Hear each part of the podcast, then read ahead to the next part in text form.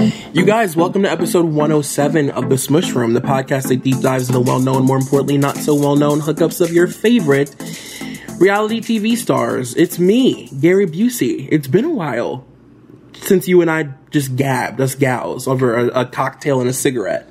It's been since July since we did an episode alone. Um, and yeah, today's our first proper episode in a few weeks.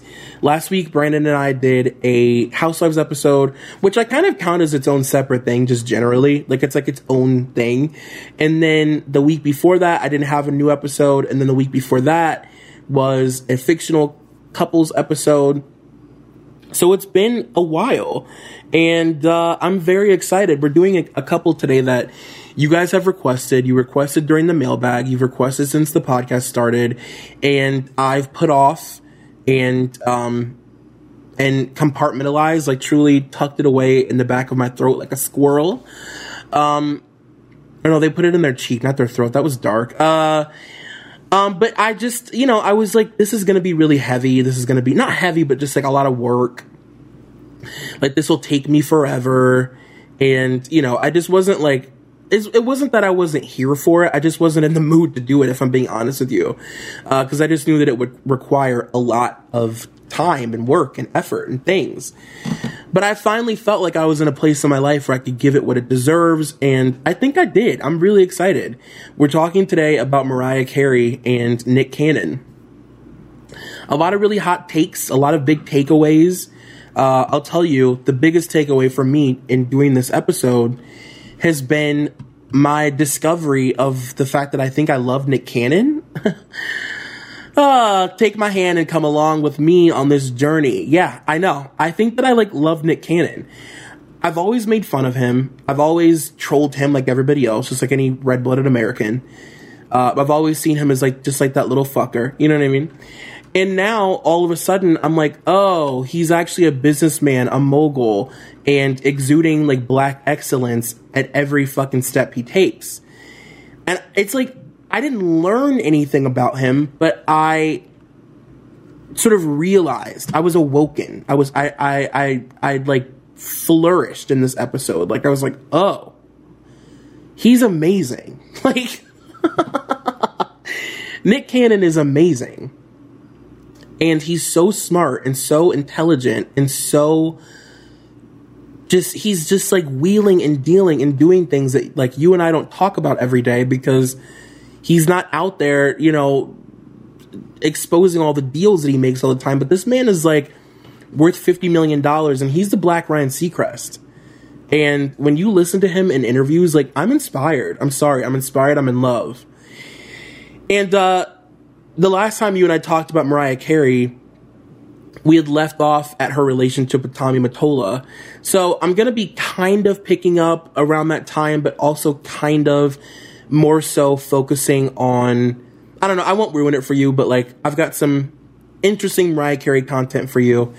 So yeah, today's going to be a good episode. I've got my Chloraseptic. I've got my glass of warm tap water that tastes like mold. The arsenal is set. Like let's let's get ready to rumble. Um, so Nick Cannon and Mariah Carey started dating in February of 2008. They got engaged in April of the same year and married in April of the same year. Uh, they separated in August of 2014 and they finalized their divorce in the fall of 2016. Nick and Mariah are fascinating to me in the sense that they, you know, even though they didn't stay together, they still sort of defied the odds by even being in a relationship for almost a decade. Like they were together for a long time, and it's weird that they were. You know, like this is a couple that people did not expect would amount to anything other than a drive by for Mariah.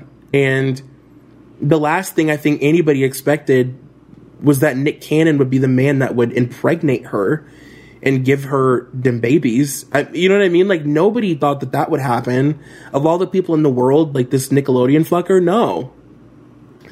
Um, and I'm also fascinated by this relationship because you know it obviously was a really big come up for Nick Cannon. There's no denying that. Um, you know, interviewers would even mention constantly that Nick grew up like having a crush on her, and you know, the narrative was that Nick Cannon was like the luckiest man in the world, you know, because he got to marry the girl that he grew up like being in love with.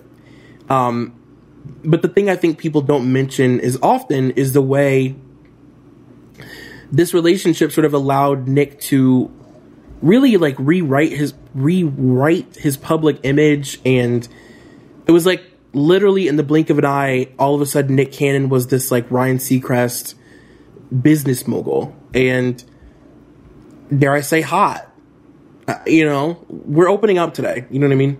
I don't know if you realize this would be like a vulnerable episode. Like, yeah, grab your tissues or whatever. We're opening up. Um, Nick Cannon's sexually attractive. I, I would have sex with him. We're opening up, girls. Um, but like, no, like dead seriously, though, like, it's as if, I don't know. It's like we, i f- I'm just gonna explain to you how it felt for me. I feel like I closed my eyes and I have like a rose from Titanic, like sweeping memory of Nick Cannon doing little drum tricks and shit for drum drumline, right? And then, which by the way, we will unfortunately be talking about because it's my job. Like we have to talk about drumline or whatever.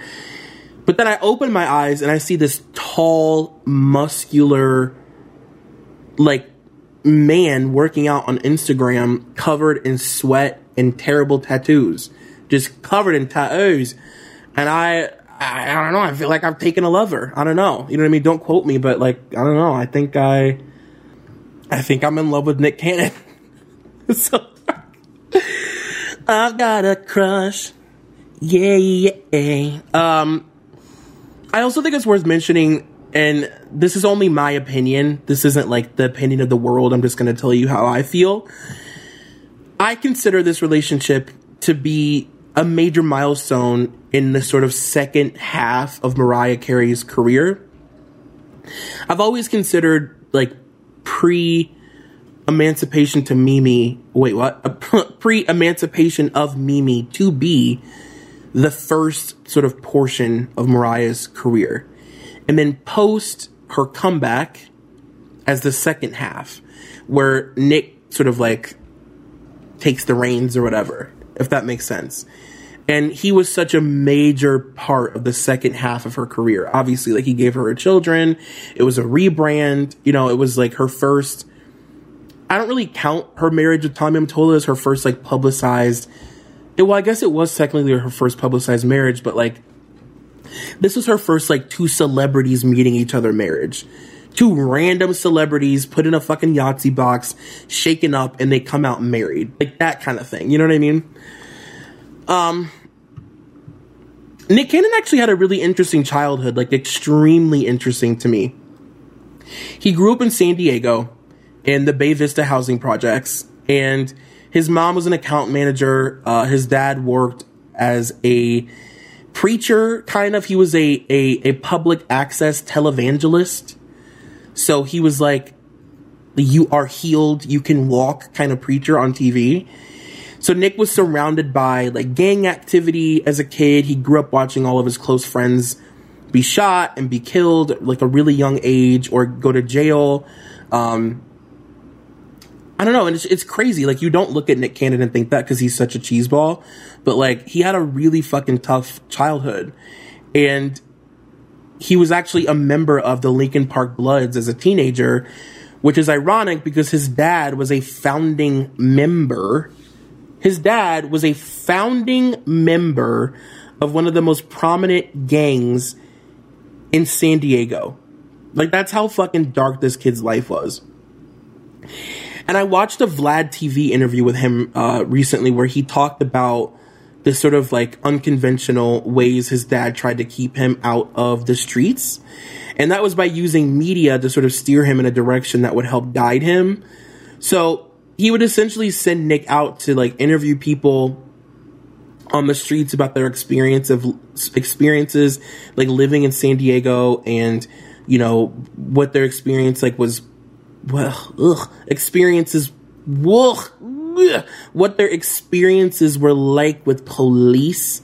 Um he would have him create segments for his public access show. He would write articles for the local newspaper uh, about what was going on with like gang violence and how to stay safe. Uh, he was also teaching Nick to do like he basically was teaching him to do community journalism honestly. And this was all before nick was a teenager. Like he was an actual child out on the streets like full on gale weather style like getting the the scoop. Um and i just think that's really fascinating. Like his way of keeping his kid out of the streets was to teach him a craft and the irony that all of those things nick is doing right now he's really fucking active in philanthropy. Um, he hosts, he still does stand up. Like, it's just crazy to me. And like, you know, obviously, like a lot of us have always viewed Nick Cannon as this sort of like cornball, like Will Smith rapping Nickelodeon kid. But what I've learned about him in doing research is that he's actually a kid who grew up, you know, seeing all of his friends either die or get locked up. And he was lucky enough to be surrounded by people who cared enough about him to sort of steer him in a direction that would keep him safe. Um, and like he himself has stated in interviews that he was desperate to get out of the life. Like he didn't want to be in a fucking gang, but his dad was like the OG of the gang, so he like had to do it kind of. And it was surrounded by him. If you go to school, um, it, when it was the the '90s, like the peak of like uh of like gang culture and like gang violence just being on the news constantly and it was being shoved down people's throats and the whole country was made to believe that the only thing black people did was smoke crack and fucking shoot people. It was his only option. And the interesting thing is that it's like he didn't even want to be doing it and there's so many other kids that weren't lucky enough to have people like him as their support system to be like, okay, you don't want to be a fucking gangbanger, thank God. Let me teach you how to do stand up um, on TV. You know what I mean? It's just, it's wild. Um, I can't believe I'm saying any of this stuff. I mean, I can't believe I'm about to say what I'm about to say. This podcast has truly taken me on its wildest twist so far. But like Nick Cannon kind of is the definition of the American dream. Like he is a kid that grew up in a housing project, was like in a gang. His dad was like, I mean, his dad was like a Christian conservative by the time that he was born, but like, you know, he had everything stacked against him to like die young or just be in prison. And he turned it around and now he's worth $50 million and he's the Black Ryan Seacrest. It's just fucking nuts to me. Uh, Nick's parents, who were basically children when they had him. Like literally, his dad brought him to his high school graduation. Uh, divorced when he was a teenager. His dad ended up moving to North Carolina, and he spent his childhood bouncing back and forth with his mom and dad. Um, his closest influence was his grandfather, who actually was the first person to teach him how to play instruments and how to write music. Um, music then led to stand up comedy and he got so good at stand up that his dad would allow him to test his material on his public access show. Um, he also joined a like a local group called Check This Out, which was this like inner city program that taught young black kids how to edit and produce content. So he learned how to host, he learned how to operate a camera, he learned how to write scripts, he learned how to read scripts. Um, he attended Mount, Monte Vista High School and actually lost his virginity when he was 13 to an older gal. And uh, it's an experience that he ex- uh, explained to a lot of publications was uh, traumatic, but like it's weird because a lot of them, I think, maybe because he's a boy, like laugh at the experience of him like kind of being molested by like an older woman. Uh, I'm pretty sure from what I've read, the girl was about to graduate high school, so I think she was like 18. Like, I'm pretty sure what they allude to is that the girl that he had sex with was 18. Uh, he told Us Weekly, I was a little, he said, I was always a little attracted to women that were a little older than me. I even lost my virginity to an older lady. I ended up crying at the end of the whole ordeal uh, she was in high school and I was in junior high. We were in a sleeping bag and I said that we should change positions. She just looked at me and said, Get off me.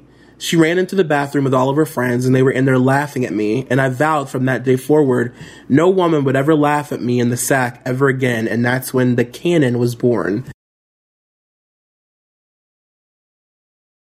Um, it's like hardy hardy har har. Isn't it funny? I had sex with a girl that was like inappropriately older than me, and she laughed in my face. Like, if that was a girl telling that story, the news surrounding it would have been much different.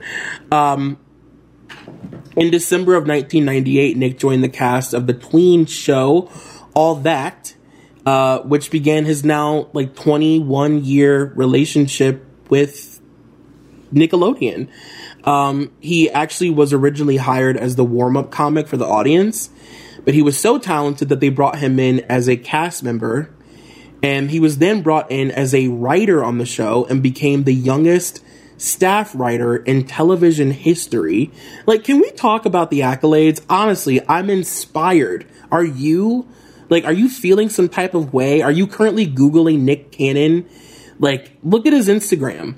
When he works out, he like pulls SUVs with chains. He's hot. He's, he is America's most eligible bachelor. Honestly, he really is. This is so dark. Um, I'm gonna listen back to this and be mortified.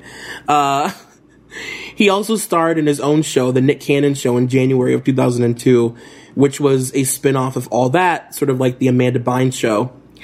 And I just want to make it really clear before we move on from Nick that I believe Nick Cannon knows where all the bodies are buried. Do you know what I mean by that? Nick Cannon was working at Nickelodeon during the height of the Dan Schneider days. He was there during the Amanda Bynes years, the Jamie Lynn Spears years, the Jennette McCurdy years.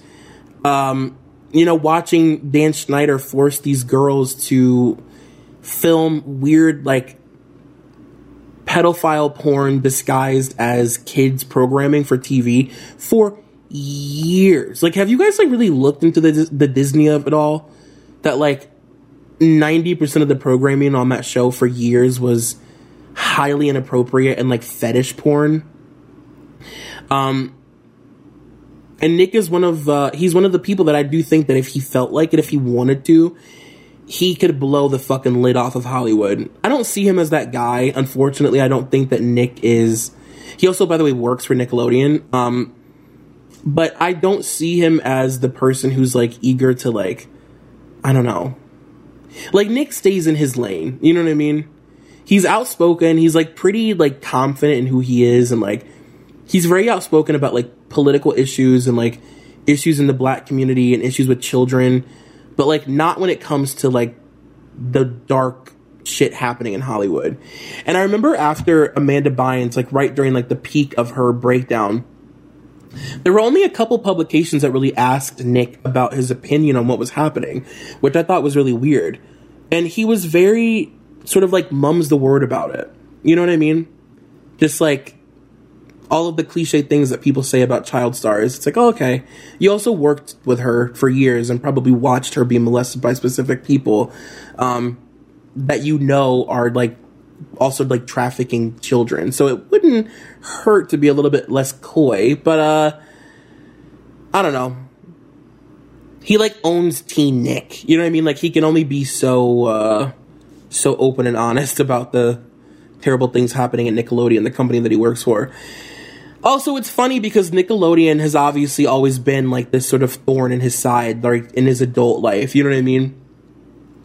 It was obviously like his big break. It was really important for him. It gave him everything that he has. Um, it gave him permission to explore all of these things that he's good at. You know, he could act, he could sing, he could rap, he could kind of dance. Um, he was funny. But the irony was that him, you know, sort of signing his soul away to Nickelodeon was also the reason he spent the majority of his adult life trying to sort of be taken seriously. And I definitely don't think people um, see him as this giant, wealthy, like business mogul. I, you know what I mean? Nobody thinks of Nick Cannon as that. You have to be reminded of it. It's almost like you have to tell your brain, no, he's not that little drumline fucker. He actually is like this wealthy businessman. You know what I mean? And then you're like, oh yeah, duh. But it's not like the first thing that comes to mind.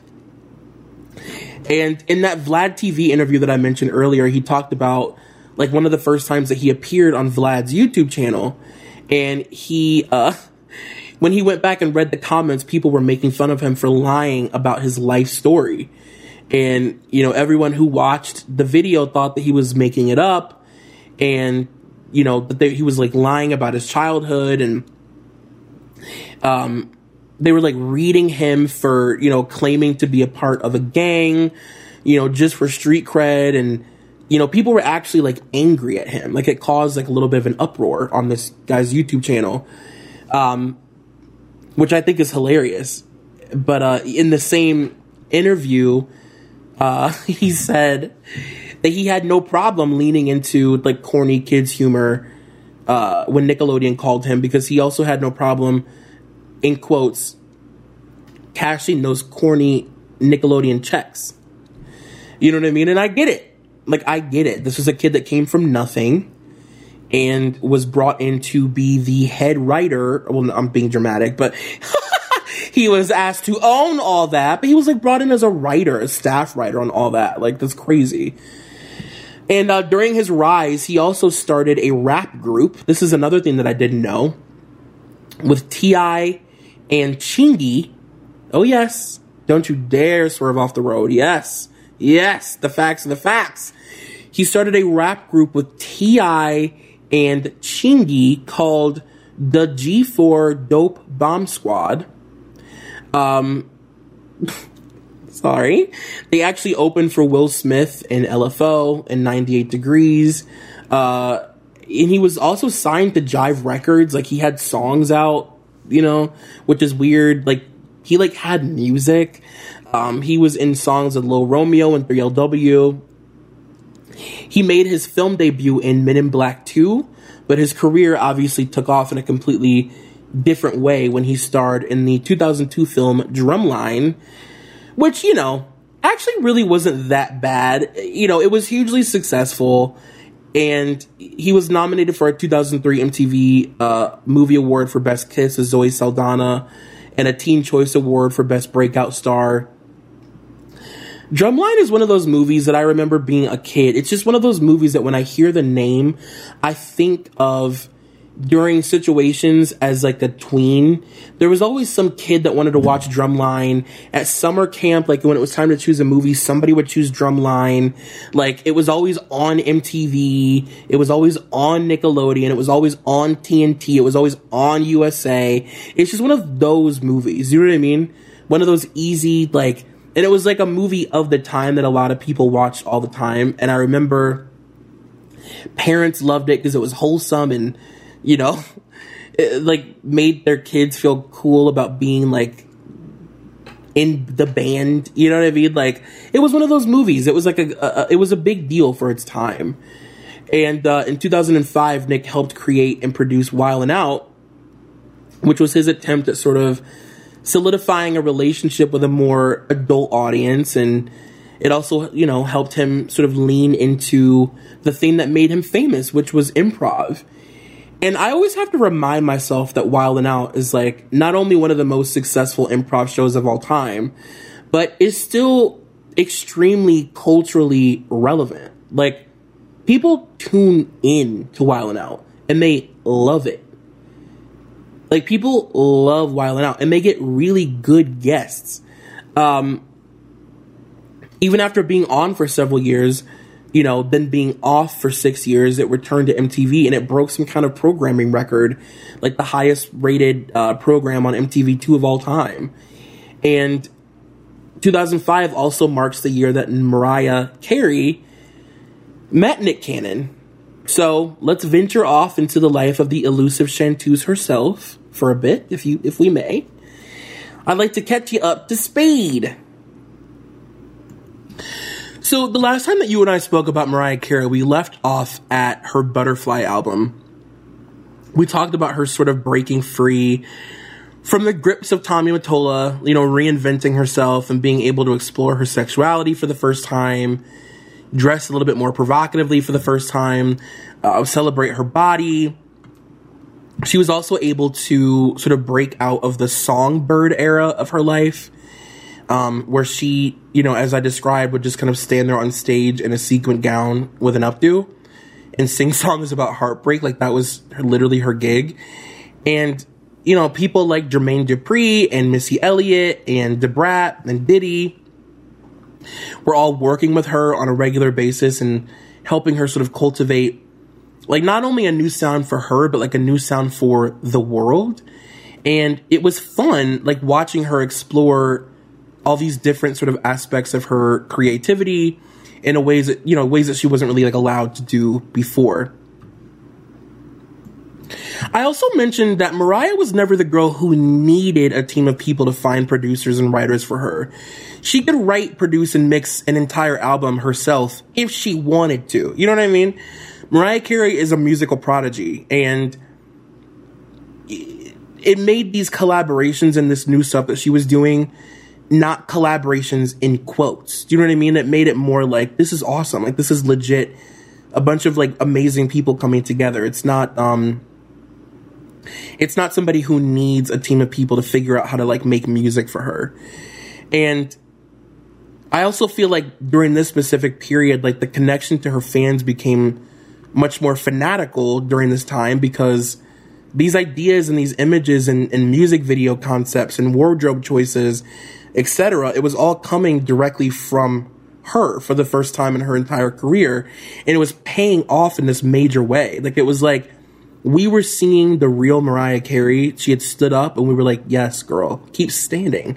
We love it. We live for a pair of jeans with the tops completely cut off and a belly chain and, you know, a Manolo Blahnik little like fucking cha-cha heel and a slit up to the thigh and a swoop bang and a lined lip. Everything you're serving, we're buying. Like we love. We're eating it up. Thank you.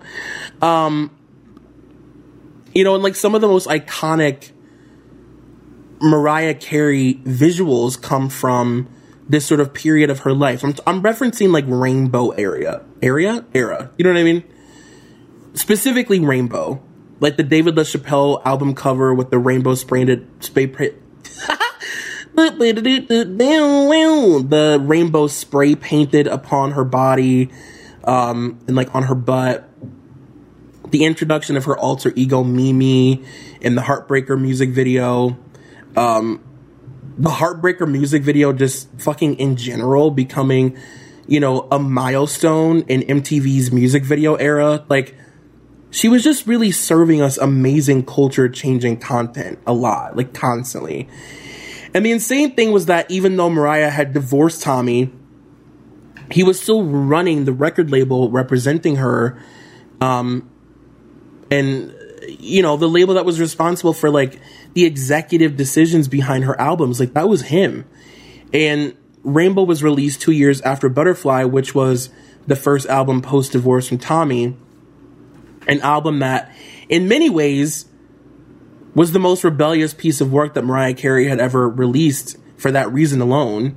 Um, but her relationship with Sony had completely deteriorated by the time this album was due to release. And the label had completely different ideas of what they wanted her um, next sort of sound to be.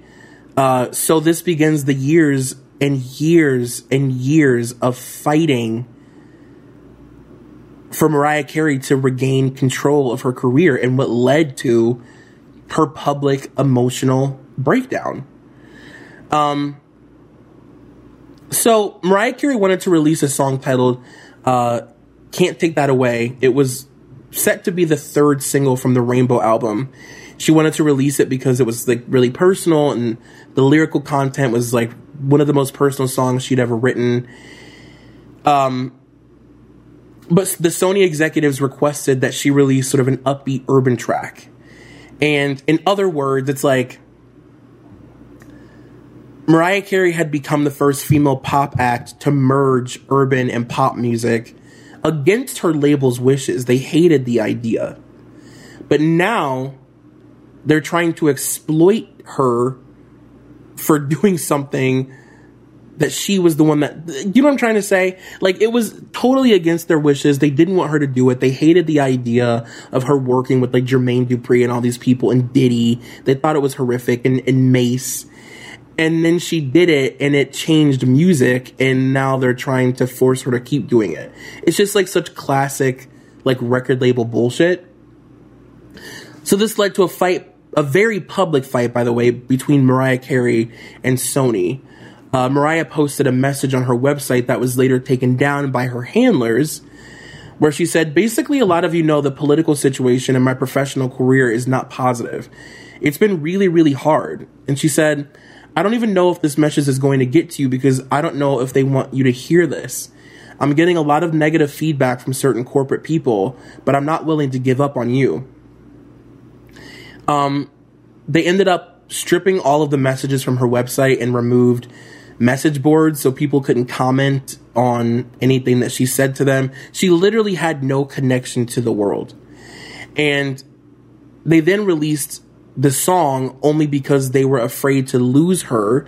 She was their highest grossing artist and um, just to be spiteful, which is something that Tommy Mottola became very good at when it came to Mariah Carey's career. They gave the song this really, really limited release. They didn't promote it. They wanted it to fail. So they quietly released it just to show her, hey, look, the song that you love so much, it didn't do so good. Mariah's next album was Glitter.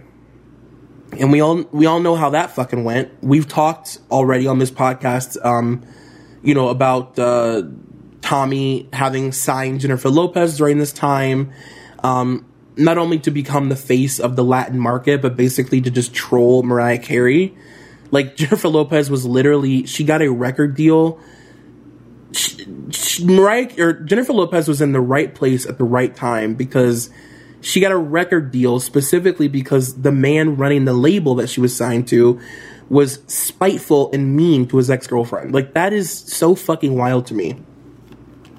If you want to know the intricacies of the Mariah and Jennifer feud, I would suggest not only going back and listening to the episode that I did with Maria about Jennifer Lopez and Ben Affleck, um, but I would also suggest you check out a YouTube video by one of my favorite YouTubers. Uh, his name is Honest, uh, who, by the way, Molly believes he doesn't like show his face, and Molly is like 100% convinced that it's me. Like, we are eerily similar. We have very similar voices, and our opinions are uh, very, very similar. It's like actually kind of weird. Um, but he has a video called Jennifer Lopez, industry plant turned legend. And it's really fucking fascinating. He goes through all of the songs that Jennifer Lopez doesn't have any like vocal credit on, um, her own music. Um, the long, long, long list of Jennifer Lopez singles, all of her most popular songs where she doesn't actually sing the chorus of any of them.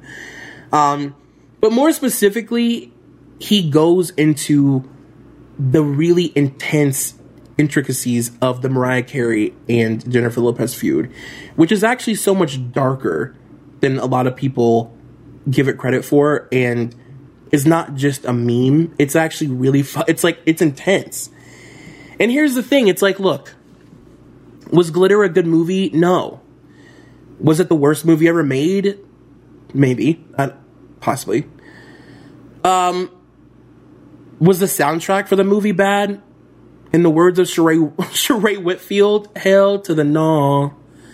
To the no, no, no, no. Absolutely not. If anything, Glitter is one of the best albums that she's ever made.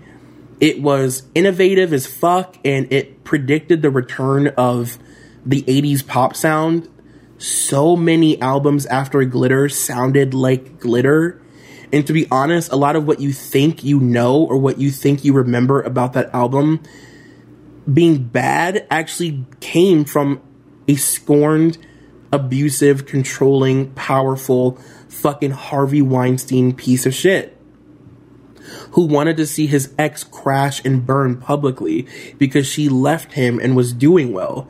It had nothing to do with the music itself. Now, Glitter the movie was atrocious, but it's like, would it have been panned the way that it was if Tommy didn't play a role in that? Absolutely not. I just don't think it would have. Tommy Mottola did just about everything he could in his power to make sure, and he's a the, one of the most powerful men in the entire world. Um, and he did everything he could to make sure that that album did not succeed. Every producer that Mariah Carey worked with, he would contact them um, and you know ask them to create a similar song for Jennifer Lopez, so that she could then release it first and and and derail any release of Mariah's music. Um, every song they tried to get the rights to or to get like a sample for, he would then buy the sample, uh, pay more money for it and give it to Jennifer Lopez. Um, and it didn't help, by the way, that Jennifer Lopez was also doing so well by being Tommy's like human version of a Mariah Carey voodoo doll. Like she was succeeding truly. And that on top of the fact that she wasn't even allowed to talk to the public about what was going on because her record label, the people that are supposed to be protecting her from things like this happening, is doing it to her. I'm sorry, it's fucking crazy to me. Not to mention, by the way, that the movie, which is already terrible, came out during September 11th. And she was also dealing with her own sort of mental health stuff at the time that we didn't care about. I'm not going to say that we didn't know because we did know, but we just didn't give a shit. Like, if anything, Mariah Carey had like a, a much smaller scale sort of Britney moment obviously nowhere to the extreme of like shaving her head or doing anything like that, but like she had a moment in her career where she needed the public to really back off in order for her to like survive and they they they sunk their teeth in more. And I don't know. This is just really dark to me.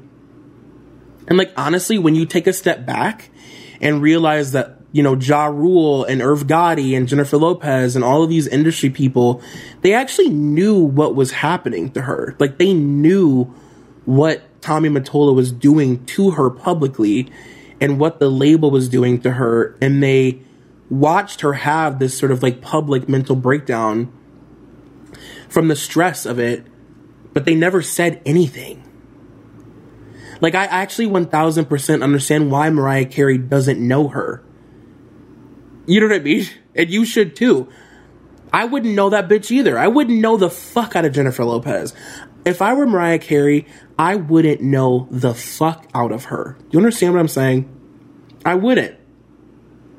And I will say, Ja Rule did later admit that he that he and everybody knew what was going on, and that he admitted to feeling really bad about it and like being a part of it, and that obviously it's like I'm real is like something that he's going to now be known for for the rest of his career. Like that's the thing that's so crazy is that it's not like the what was happening around her was like these little songs that people have taken and they've passed the time. Like the song I'm Real that helped derail glitter is one of like America's classics. You know what I mean? Like it is an early 2000s classic. It defines Jennifer Lopez's career, who is an icon.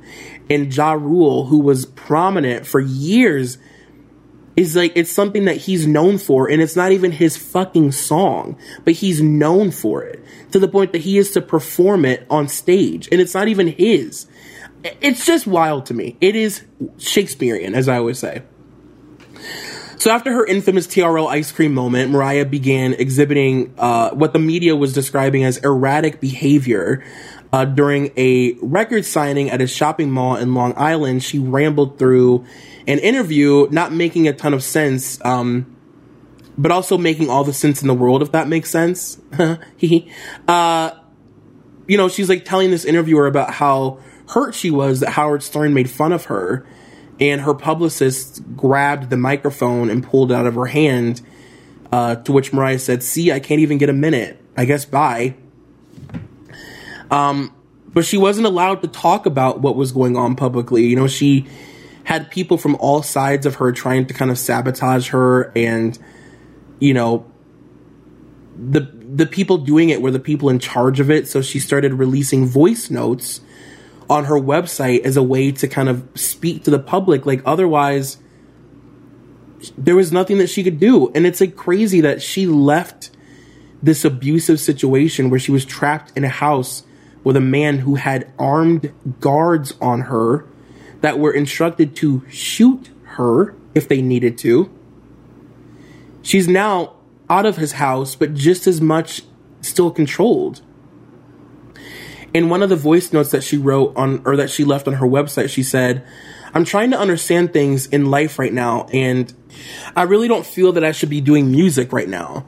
What I'd like to do is just take a little break or at least get one night's sleep or something without people popping in to talk about a video. All I really want is to be me, and that's what I should have done in the first place. She said, I don't really say this much, but I guess I don't know how to take care of myself. To which the public responded that she sounded crazy, she was neurotic, she wasn't making any sense.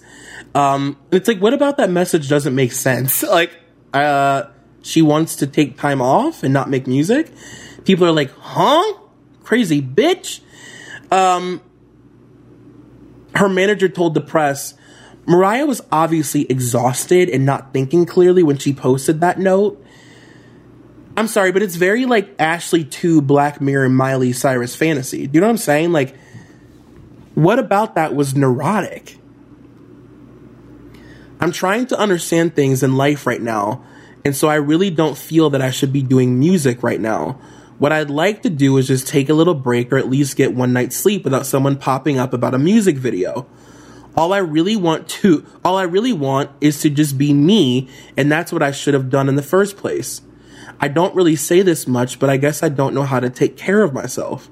Like, what about that is neurotic? Um, a couple people, or a couple days later, um, Mariah was hospitalized for extreme exhaustion and for having a physical and emotional breakdown. It was also reported that she tried to commit suicide, to which her manager told the press that she shattered dishes out of frustration and accidentally cut her wrist. Like, come the fuck on. Like, how are we so numb to this? Do you know what I mean? Like, how are we so numb to this happening to so many people in the music industry? It's like, it's gotta be like Miley Cyrus was trying to con- to communicate something to you with that episode. By the way, like just so you know, something was trying to be communicated to you about how these girls feel and what is happening to women and to young people in the music industry. It is crazy to me.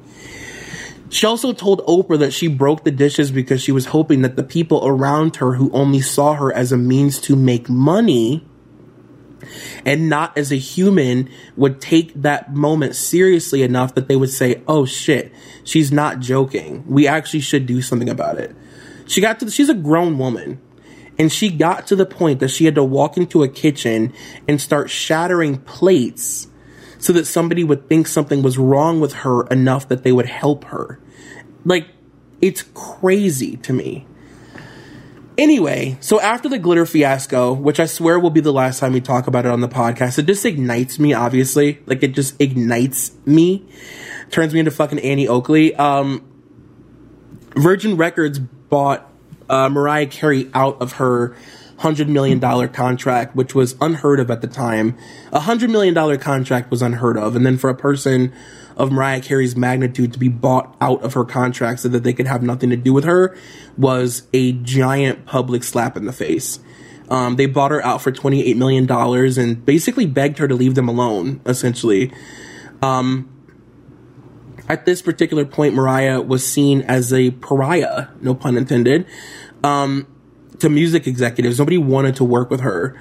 Uh, so she released another album called Charm, Bla- Charm Bracelet that was decent, but it wasn't considered a strong enough like sort of collection of music to pull to pull her out of this really dark career slump that she was in.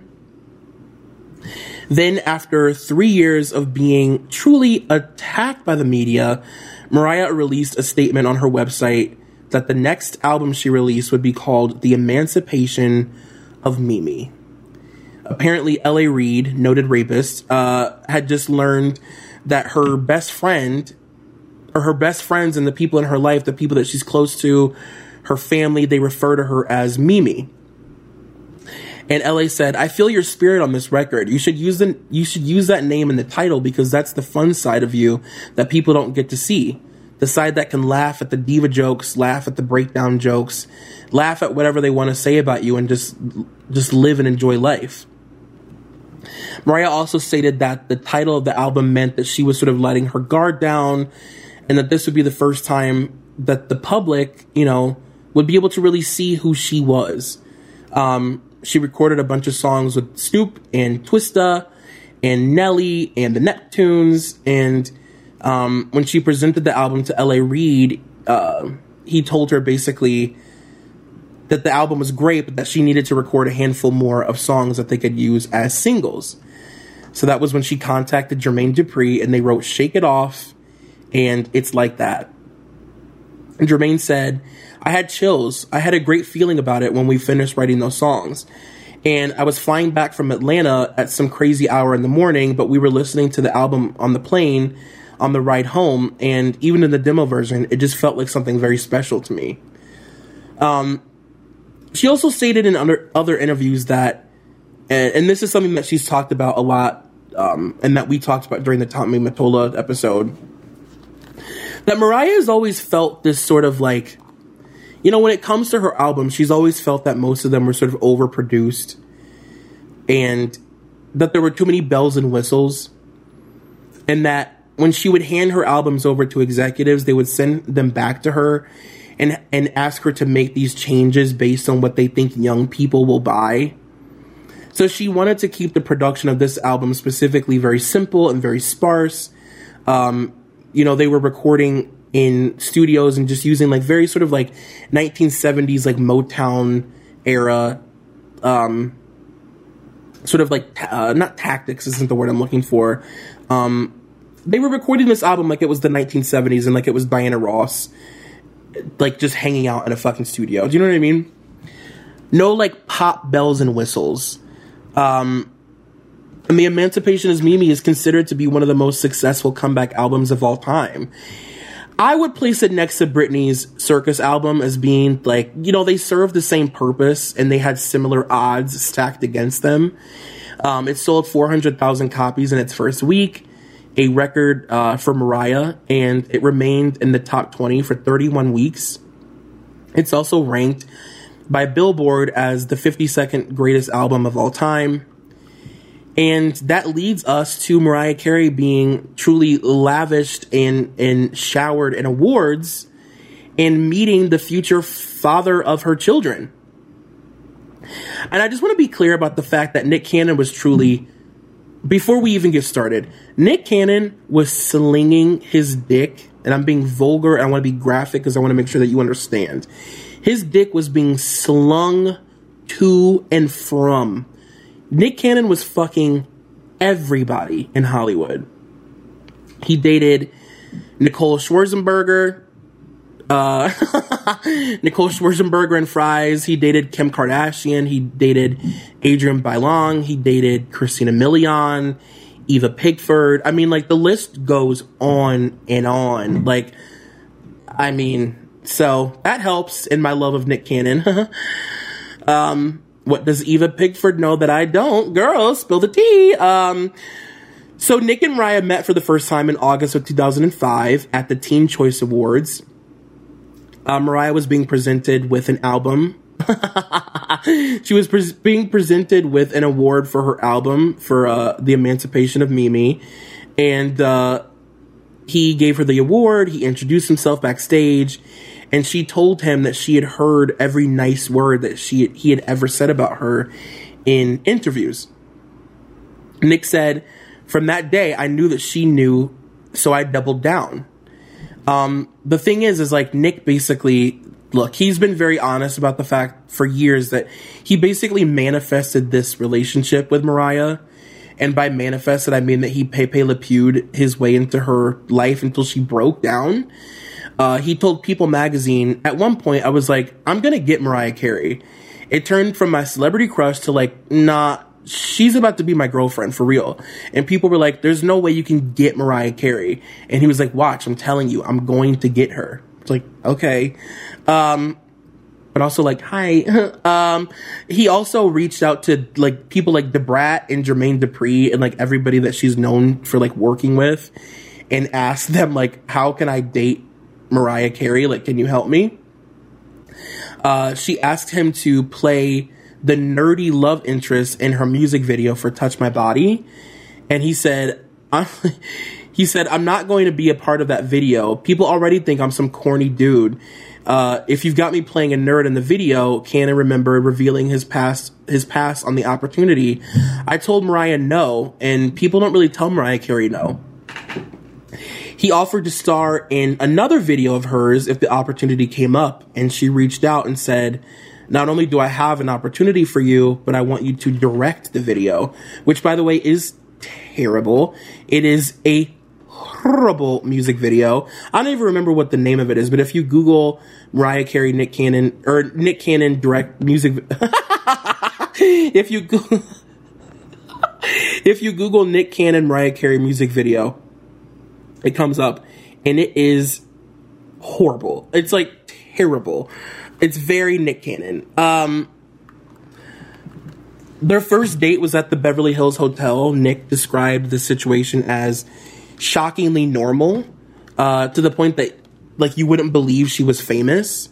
She ordered a plate of French fries, and he watched her pray over her fries before she ate them, which led to a conversation about spirituality. Um, he jokingly said in an interview with TV One that he used Jesus to get her, which I'm obsessed with. It's like Nick, you can use whatever you want. You can use Satan himself. Uh, Mariah Nick flew out. This I'm like, I cannot get over myself. I cannot believe that I'm in love with Nick Cannon. Mariah Nick flew out to film a music video that he directed for her, as I just said, it was terrible. Um, at the time, he was in a relationship with somebody else, and he asked his bodyguard if he thought Mariah would be upset if he dated both women at the same time. So basically, he wanted to cheat on her.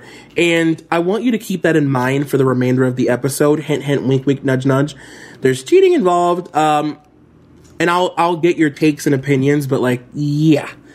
Um, but from that moment on, they were they were irresistible. When they were irresistible, what the fuck is happening to me? They were irreplaceable. Uh, when she when they flew back home, it was like they never spent any moment apart at that point. Um, he proposed to her in April of 2008 with a ring pop. He told Us Weekly, when I first proposed to my wife, I did it with real ring pops. I had a ring pop wrapper and opened it and was like, look, baby, our favorite candy. She had hers and she was like, oh, mine is broken. She opened it up and the real ring, her actual engagement ring was inside. So I'm a romantic guy. Um, as far as their wedding, Latina Magazine was one of the first to report that Mariah and Nick had gotten married. Uh, by the way, they got married six weeks after they met. Yeah. Um, hi, puberty. Haven't seen you in a while. Um, so they got Latina Magazine reported they, that they had gotten married during a really small private ceremony on the beach TMZ also reported that Mariah, Nick, and a number of other celebrities had arrived in the Bahamas in preparation for a special event. Um, apparently, they pretended the wedding ceremony was for the music video uh, that they were filming to throw off the paparazzi. So the the really funny thing is that they had like music video setups and stuff, like cranes and shit, to make it look like they were just filming something, but it was their actual like wedding. Um, Nick said, I never felt that a love like this was in the cards for me. Cannon added that Carey is beautiful on the outside and 10 times as beautiful on the inside. In our minds, it was love at first sight. Cannon said, Since we've been together, we've been inseparable. Mariah said, We got matching tattoos, Carey told People magazine. His is on. Now, this is hilarious to me. His is on one shoulder to the other, and it says Mariah. Mine is on my lower back, and it says Mrs. Cannon.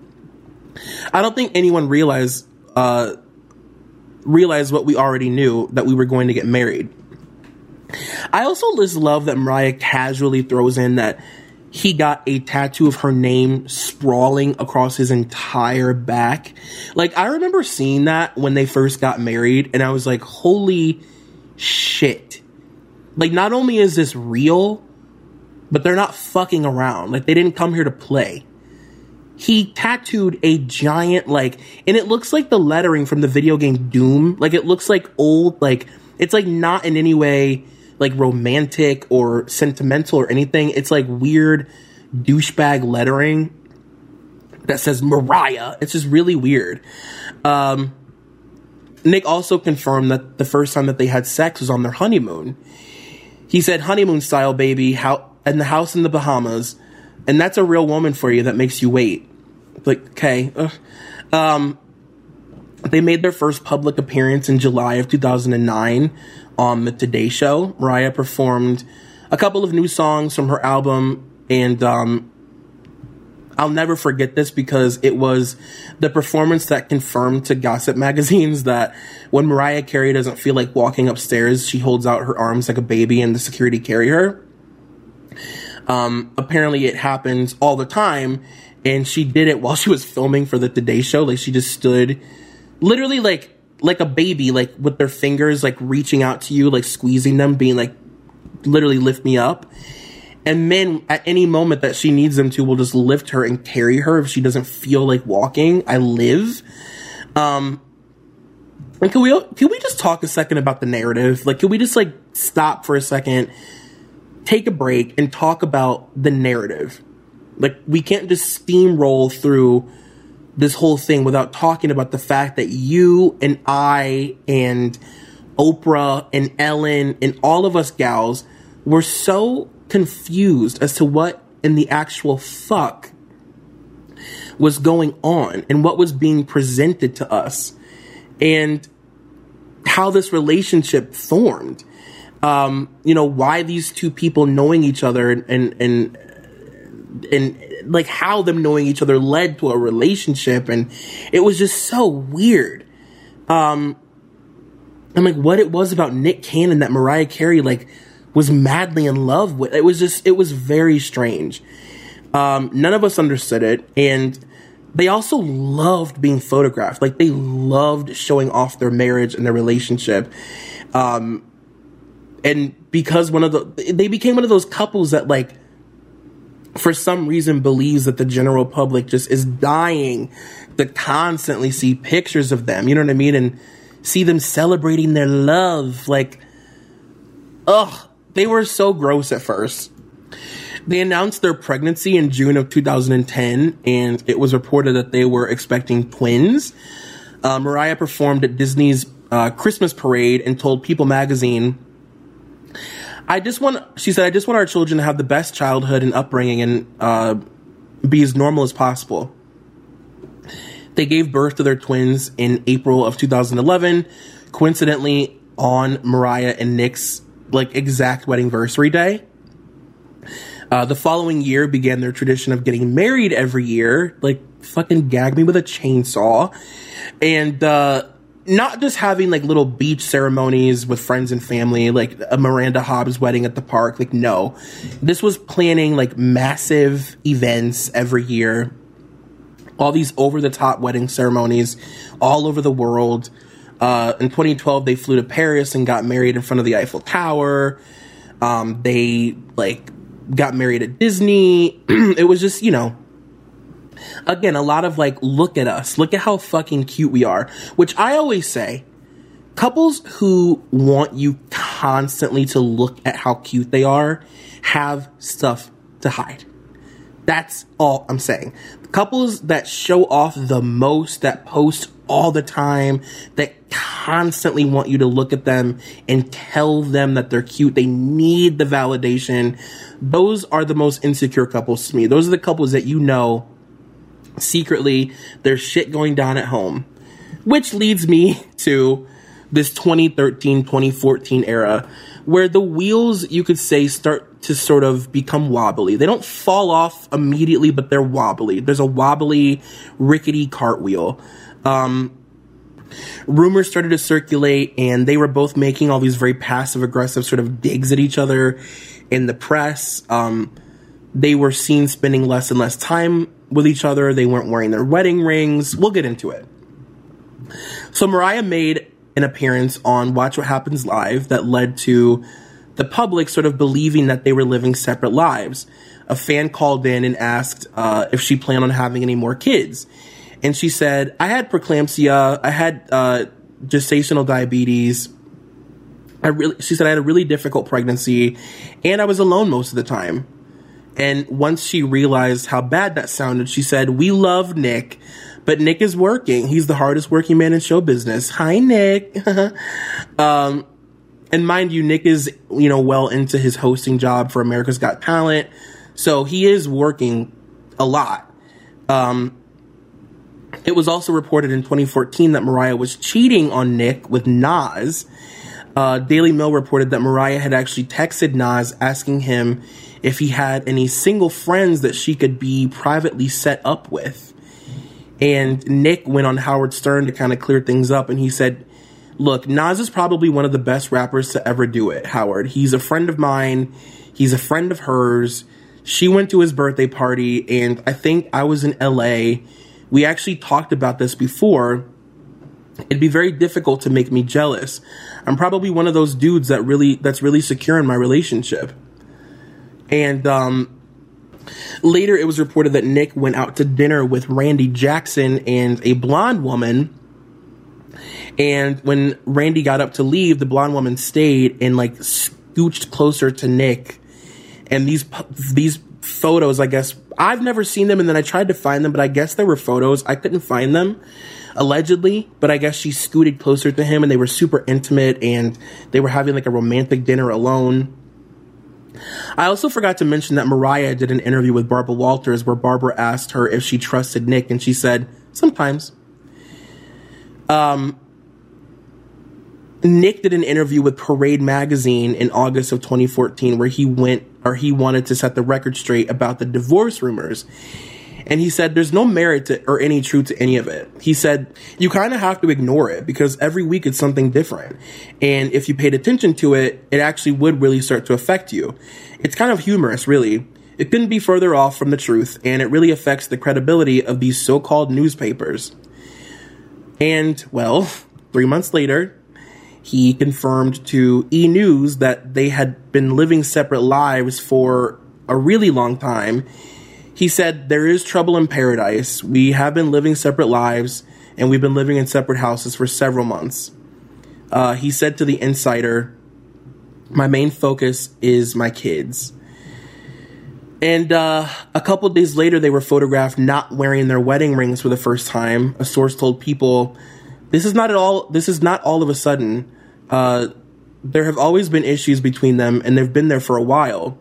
They're not getting along. A source close to Carey says she wants to end it because uh, it has been in the works for months, which is why her house in the Bahamas and the house in Bel Air are currently on the market.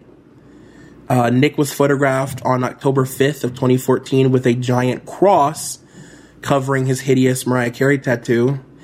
And Mariah was also recorded during a performance of the Billie Holiday song um, Don't Explain, swapping out the lyrics for I Know You Cheated, Motherfucker.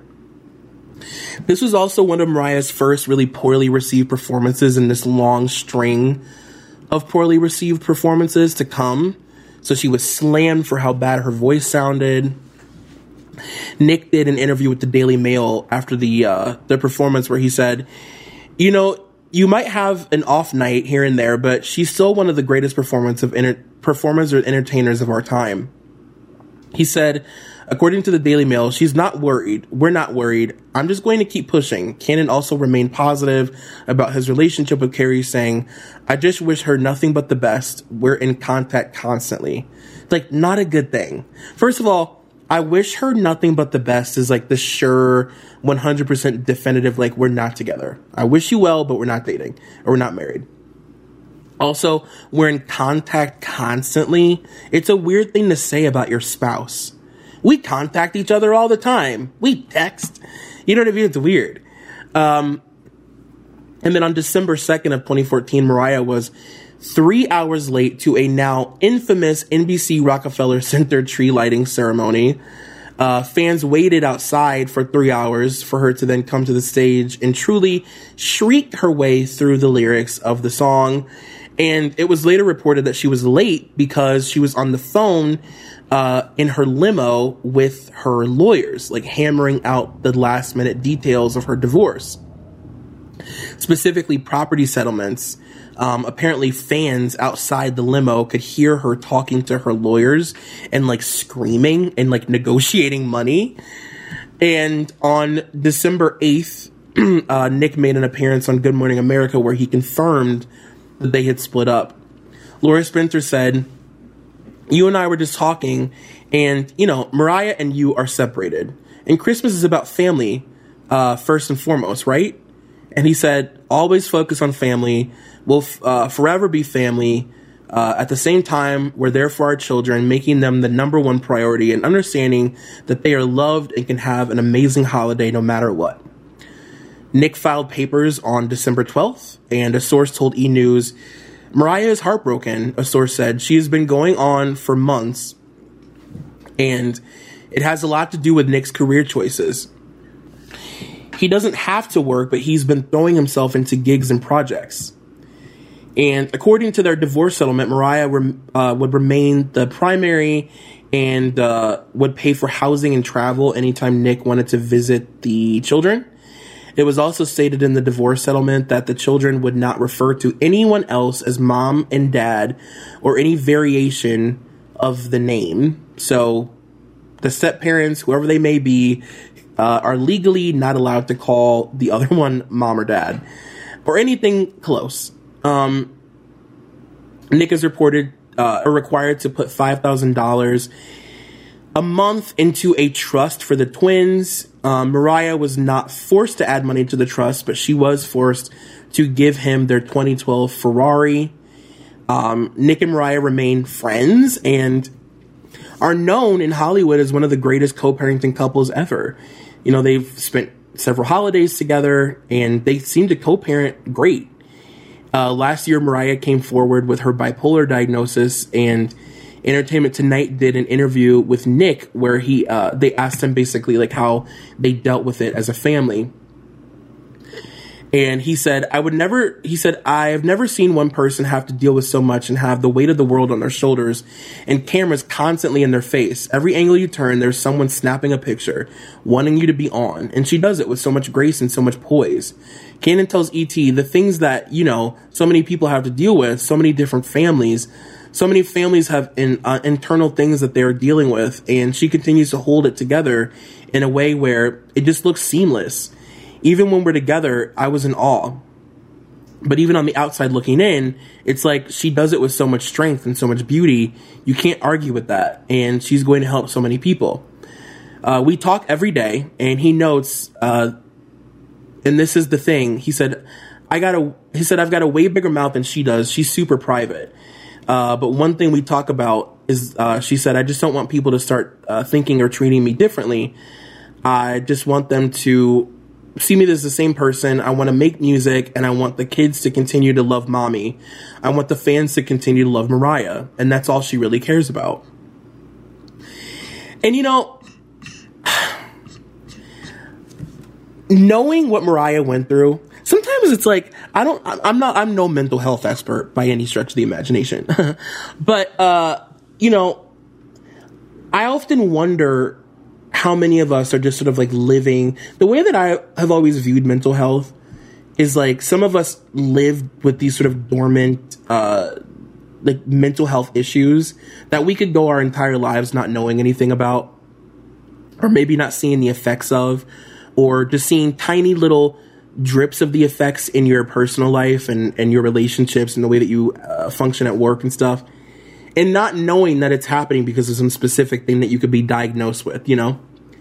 And then something so traumatic happens in your life that it leads you to have to face this thing because now you're seeing the way that I'm handling this traumatic thing is fucking crazy. Maybe I'm bipolar. And it's just so insane to me. I, I can't allow my mind to not go back to just like an image of her having to shatter plates and like cut herself so that other adults can look at this blatantly, you know, wounded adult to get help. And she also said on Oprah that when she did go to get help and when she went to uh when she went to get treatment, they found out where she was and they were scaling the building and uh they had to like, you know, close off her windows and it wasn't private. So it's not like she left and had any time to like really really recoup and figure out what was going on. She was whisked away back to, you know, Tommy Mottola to fuck up her life. And, um, yeah, I don't know. I love Mariah Carey. I do. I love Mariah Carey. And the thing is, is that when you're a fan of Mariah Carey, like I don't claim to be like a lamb. I'm not a lamb. You know what I mean? I just love Mariah Carey. But when you are a fan of Mariah Carey, and I think that that's the difference between people who know her and who don't, people who don't know her look at her and see her as this sort of like ridiculous, obnoxious, over the top diva. And people who know her know that she's sort of earned the right to be. And I think Mariah Carey also feels like she's earned the right to be, to, to be a diva. You know what I mean? Like she's earned the right based on what she's been through in this industry to be like, yeah, lift me, take me down the stairs. You know what I mean? But that's all I've got to say. I don't really know what else to say. I mean, that was uh, that was it. That was Mariah Carey and Nick Cannon. I hope that you guys enjoyed it. I'm gonna go now. Just, I guess I'm just gonna go look at Nick's Instagram.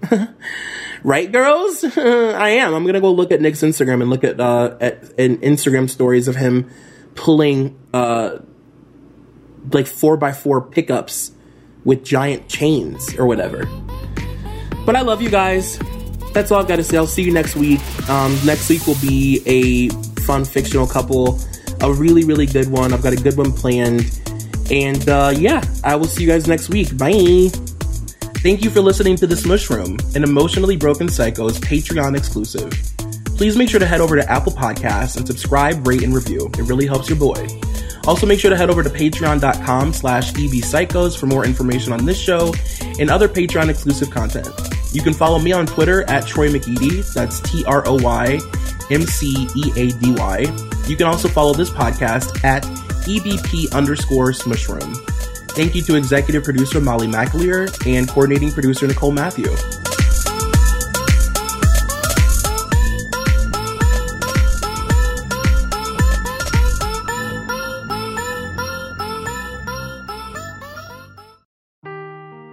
Seeking the truth never gets old. Introducing June's Journey, the free to play mobile game that will immerse you in a thrilling murder mystery.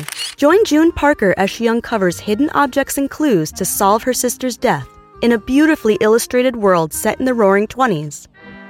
With new chapters added every week, the excitement never ends. Download June's Journey now on your Android or iOS device or play on PC through Facebook Games.